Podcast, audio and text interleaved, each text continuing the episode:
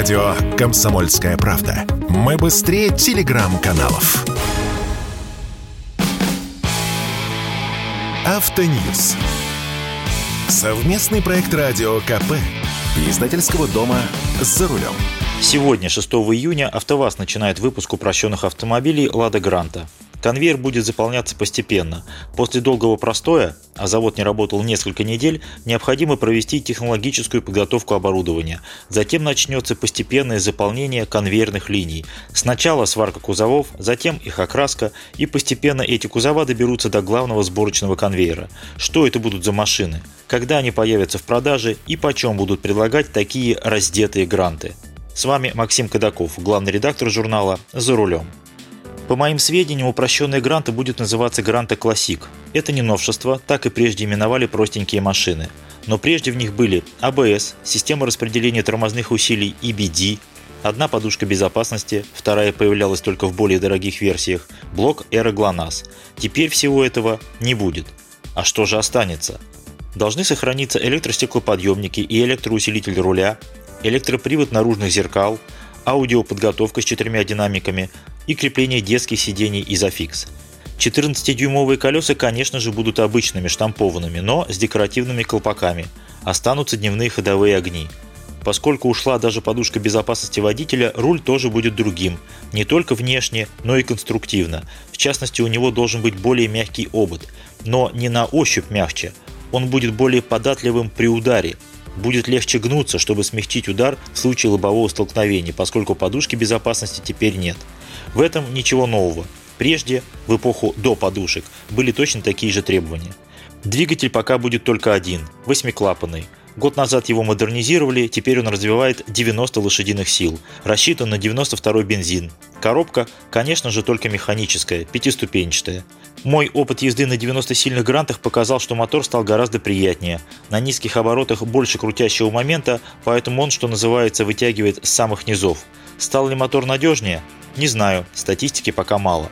Конечно же, сохранился впрыск топлива. Вопреки гулявшим слухам, никто и не собирался возвращаться в карбюраторную эру. Но санкционное давление вынудило применить другой блок управления двигателем. Посмотрим, как теперь будет ехать машина и каким станет расход топлива.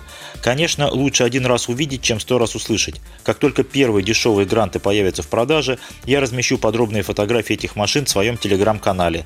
Он называется «Я за рулем. Максим Кадаков». Заходите, смотрите. Я еще и видео сделаю.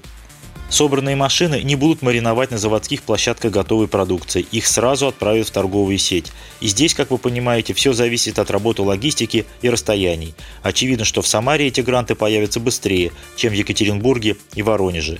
Цены на упрощенные гранты будут объявлены до конца текущей недели. Не цена, а именно цены – потому что упрощенные гранты будут не только с кузовом седан, появится лифтбэк и универсал, включая версию Cross. До сих пор самые дешевые гранты, еще не упрощенные, продавали за 730 тысяч рублей. Это цена по прайс-листу. У дилеров она могла быть другой, но ориентируемся на 730 тысяч.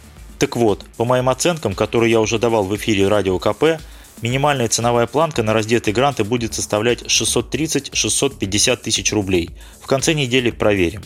Это значит, что машины подешевеют относительно нераздетых версий примерно на 80 тысяч рублей. По автомобильным меркам – мизер, но это 11% от цены. И в данном ценовом диапазоне это значительное снижение – потому что в нынешних условиях покупатели таких машин могут рассчитывать только на собственные силы. Кредиты стали непомерно дорогими, и для большинства покупателей эти 80 тысяч на дороге не валяются.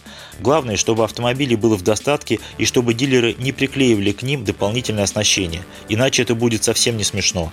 Раздетые гранта, но с дорогими ковриками и золотым фаркопом.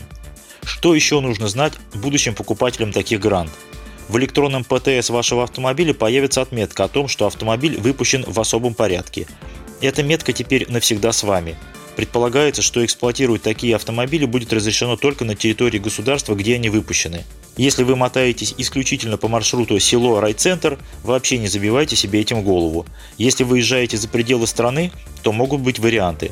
Пока договоренность об эксплуатации таких машин достигнута только с Белоруссией. Позже наверняка присоединятся другие страны Евразес. Будут ли это как-то контролировать? Не уверен. Так что в отпуск в Армению или в Казахстан, думаю, можно будет поехать. Это касается не только гранты, но и всех других упрощенных автомобилей. Выпускать их будут только по согласованию с Минпромторгом. Пока разрешение от министерства АвтоВАЗ получил лишь на гранту. Затем должны последовать упрощенные Нивы и Веста. Кроме того, уже есть разрешение на выпуск упрощенных автомобилей семейства ГАЗ-3302. Это старая «Газель Бизнес» и «Соболь». К слову, до сих пор ГАЗ выпускал практически всю линейку автомобилей безо всяких упрощений. Это Соболь, Газель Бизнес, Газель Next и новая Газель NN, а также более крупный Газон Next. Минпромторг выдал разрешение на выпуск упрощенных КАМАЗов, автобусов ПАЗ-3205 и всех внедорожников УАЗ. Все эти автомобили разрешено выпускать без блока аэроглонасс, без АБС и системы стабилизации, без подушек безопасности, а экологический класс может быть ниже, чем Евро-5, вплоть до Евро-0. Каждый производитель будет самостоятельно определять свою модельную и ценовую политику. Сколько будет выпущено таких автомобилей, неизвестно. Сейчас этого никто вам не скажет, потому что временные правила действуют как бы до 1 февраля 2023 года, но если завод получит разрешение ближе к концу этого срока, то оно будет действовать в течение всего календарного года, то есть фактически до февраля 2024 года. А там упрощенки можно либо прикрыть, либо наоборот, продлить разрешение на новый срок. Понятно, что многое будет зависеть от спроса и, конечно же, от цен. Изначально цены на упрощенные автомобили будут привлекательными, но позже никто не мешает переписывать прайс-листы, объясняя это все тем же санкционным давлением и ростом цен на сырье. Хотелось бы, чтобы автопроизводители держали себя в руках и не поднимали цены. Сейчас сложно не только им. С вами был Максим Кадаков, главный редактор журнала «За рулем». И не унывайте, еще поездим. Автоньюз. Совместный проект радио КП. Издательского дома «За рулем».